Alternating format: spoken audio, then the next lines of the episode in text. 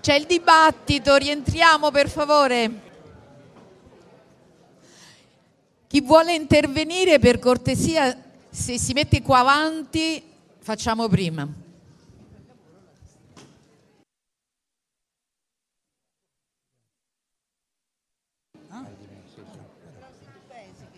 Allora, chi vuole farsi sentire?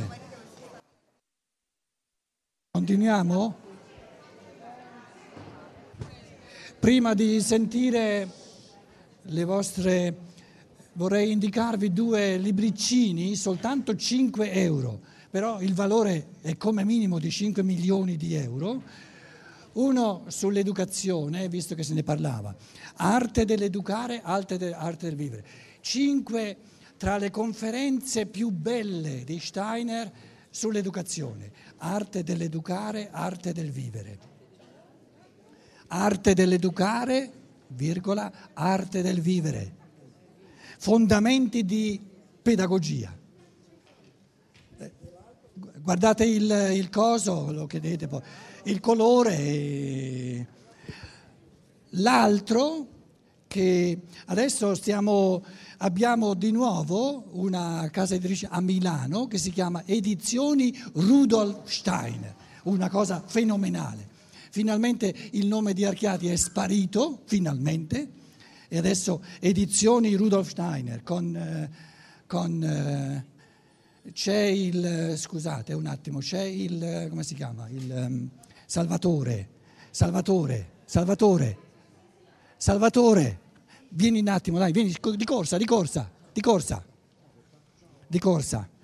Eh, vorrei presentarvi Salvatore Nicastro che ha in mano queste nuove... Eh, ehm, edizioni Rudolf Steiner. Mi conoscete, tanto mi avete sempre visto a, a parlare di ogni cosa, quindi mentre vendevo i libri con Maria. Auguriamo a Salvatore il meglio, soprattutto per un motivo. Il motivo fondamentale è che è un assoluto squattrinato. Ma veramente, ma veramente. Quindi se dovete scegliere tra dare 10 euro al relatore e comprare 10 euro di libri, subito comprate 10 euro di libri in modo da... capito? Io me la cavo, ma lui ha bisogno di soldi. Quest'altro, capire il karma. Sono conferenze fondamentali per tutti, per una cultura, diciamo per un passo enorme in avanti della coscienza umana e tra l'altro fosse, ci fossero qui in sala benvenuti degli antroposofi, una cosa interessante di questo volumicino è che eh, la, la, casa editrice tedesca, adesso Monica Grimm è sparita anche lei. Dov'è? Dov'è? Dov'è? Dov'è Monica Grimm? Monica Grimm, ve la presento anche lei, la mia carissima, senza fa, fa finta di non capire nulla parla in tedesco. Quindi senza Monica Grimm la, la, casa editrice tedesca proprio non ci sarebbe. Quindi un, un ringraziamento a lei.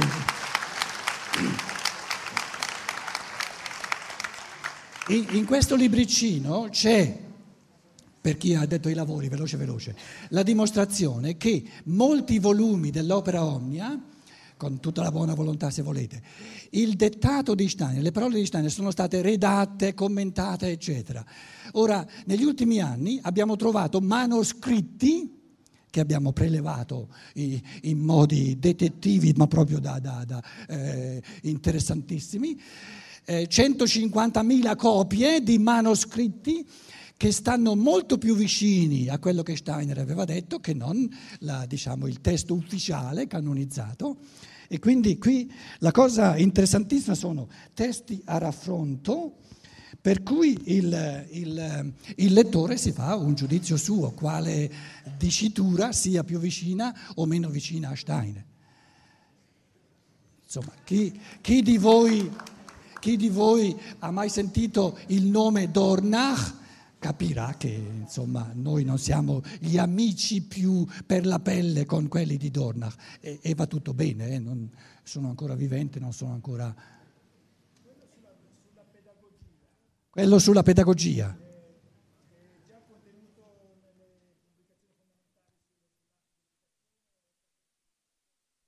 Le pubblicazioni fondamentali sulla dell'educazione. Allora, nell'opera Omnia è il volume 217 e penso che ci sia anche in Italia, ma è poco conosciuto, capito? E poi qui è... No, non esistono doppioni, perché la, la, le, diciamo, il, la versione nell'Archiati, nelle, nelle edizioni Rudolf Steiner, è molto più vicina, è sempre diversa da quella dell'opera Omnia ed è normalmente molto più vicina a ciò che Steiner ha detto che non ciò che c'è nell'opera Omnia, questo che vi stavo dicendo. Capito? Allora, a chi tocca? Chi ha il microfono? Salve. Ehm, da quel che ho capito io di questa tra ieri e stamattina, mi sembra di aver capito che il fine della triarticolazione sociale correttamente sviluppata sia quello di permettere all'uomo di realizzarsi, cioè di esprimere liberamente i suoi talenti. Però ho l'impressione, ho la sensazione che in realtà al, suo, al tempo stesso, affinché la triarticolazione si realizzi equamente, sia un presupposto indispensabile che l'uomo sia di per sé già libero a priori. E volevo sapere se è un mio fraintendimento questo. Lui chiede, ma il discorso presuppone che l'uomo sia già a priori di per sé libero.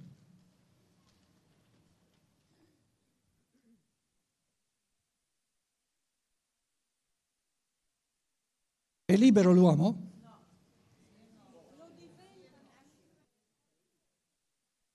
Se fosse libero lo sarebbe per natura, quindi non libero.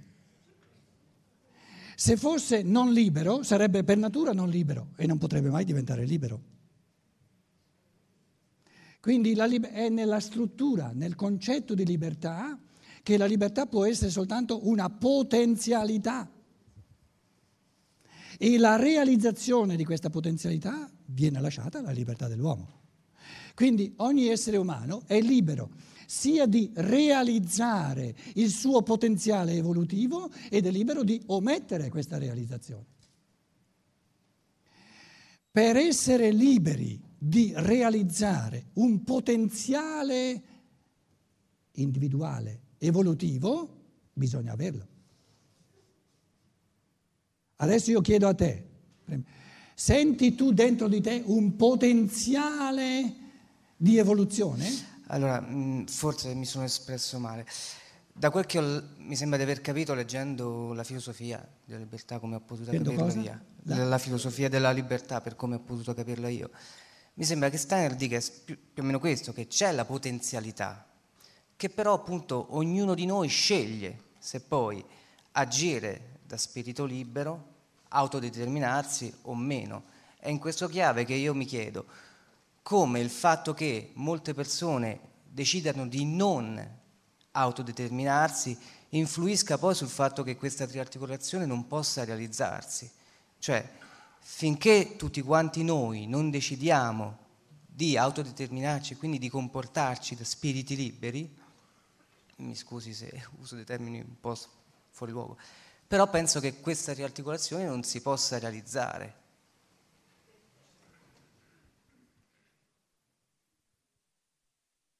La triarticolazione non è qualcosa da realizzare, non, non sarà mai realizzata. È il modo di vivere sano dell'organismo sociale. Quindi il sociale è sano nella misura in cui c'è la giusta tensione tra vita culturale e vita economica, il giusto equilibrio, dare uguale peso, equilibrio, dare uguale peso. Sì, per- scusate se non voglio monopolizzare, però è questo che mi chiedo.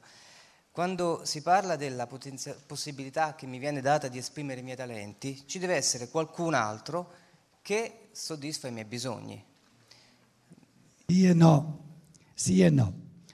Allora, la triarticolazione del sociale, se io dipendessi, se l'individuo eh, dipendesse per vivere in libertà nella sua pienezza, dal fatto che la triarticolazione venga realizzata, nessuno mai sarebbe libero. Il concetto della triarticolazione sociale è che ognuno può realizzare la triarticolazione qui e ora.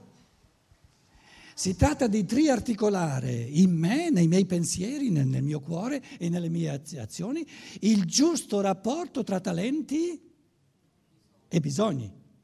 Questo giusto rapporto tra talento e bisogno, dove il bisogno deve servire al talento e dove il talento è pura pienezza dell'essere, questa cellula del sociale, di, di, di, diciamo di questo fenomeno primigenio della salute del sociale, lo posso realizzare, ognuno lo può realizzare subito nel suo essere. Ognuno può subito realizzare nei pensieri, per esempio, il giusto equilibrio, il giusto rapporto tra esplicazione dei talenti e appagamento dei bisogni. Quando uno dice io godo di essere, mm, di essere, attivo, di essere creatore in questo campo perché mi, sento, mi sento, sento, un talento, eccetera, e ho bisogno soltanto di questo, questo e questo, ho tutto ciò di cui ho bisogno per essere attivo, il resto non mi serve, questo individuo sta realizzando la triarticolazione dell'organismo sociale. Non è l'individuo che dipende dal sociale, il sociale dipende dall'individuo. Voglio dire, la, l'evoluzione reale non avviene nell'anonimo. Il sociale significa nessuno.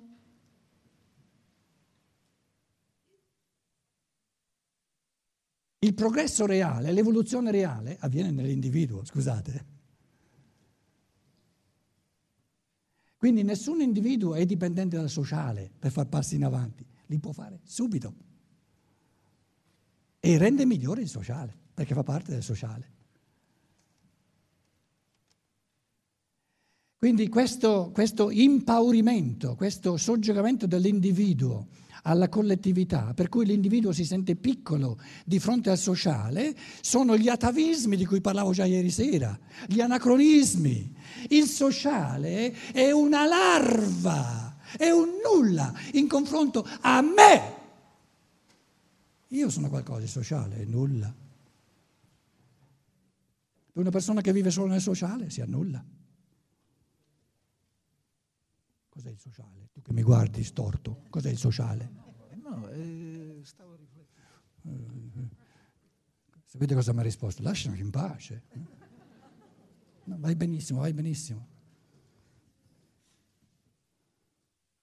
A me il sociale non me ne frega niente, mi interessa a me. E se ognuno fa così, ognuno pensa, eh, insomma, farà qualcosa per vivere sempre più in pienezza, in contentezza, in gioia in, e, e ne profiteranno tutti, no?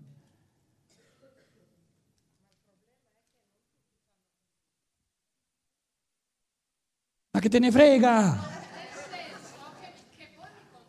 No, te non hai diritto a parlare. Ha diritto a parlare soltanto chi ha il micro, microfono. Tu pensavi che fossimo tutti uguali, vero? Eh, quelli che hanno il microfono sono un po' più uguali degli altri. Allora,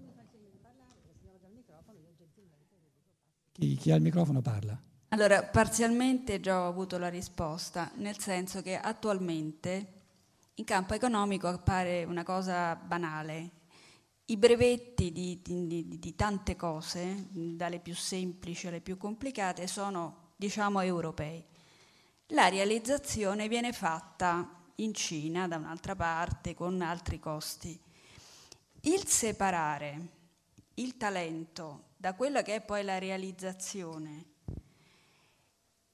quanto impoverisce la parte, chiamiamola spirituale, del talento a vantaggio della parte economica, cioè se no, il dialogo, capisco, eh. ecco, se viene a mancare il dialogo, la compenetrazione tra la parte culturale e quella economica, come sta accadendo adesso, non avviene che la parte spirituale, diciamo, la parte dei talenti che viene a diminuire? Certo, ma certo, il, il, grosso problema del sociale è che per tante teste, tanti cuori, il denaro è diventato più importante che non i talenti. Quando il denaro diventa più importante che non i talenti, vengono, vengono disattesi, trascurati i talenti, trascurando i talenti c'è un impoverimento assoluto del sociale. Se noi trascuriamo i talenti, trascurare i talenti è la forma massima di suicidio. Ma è così logica la cosa, scusate.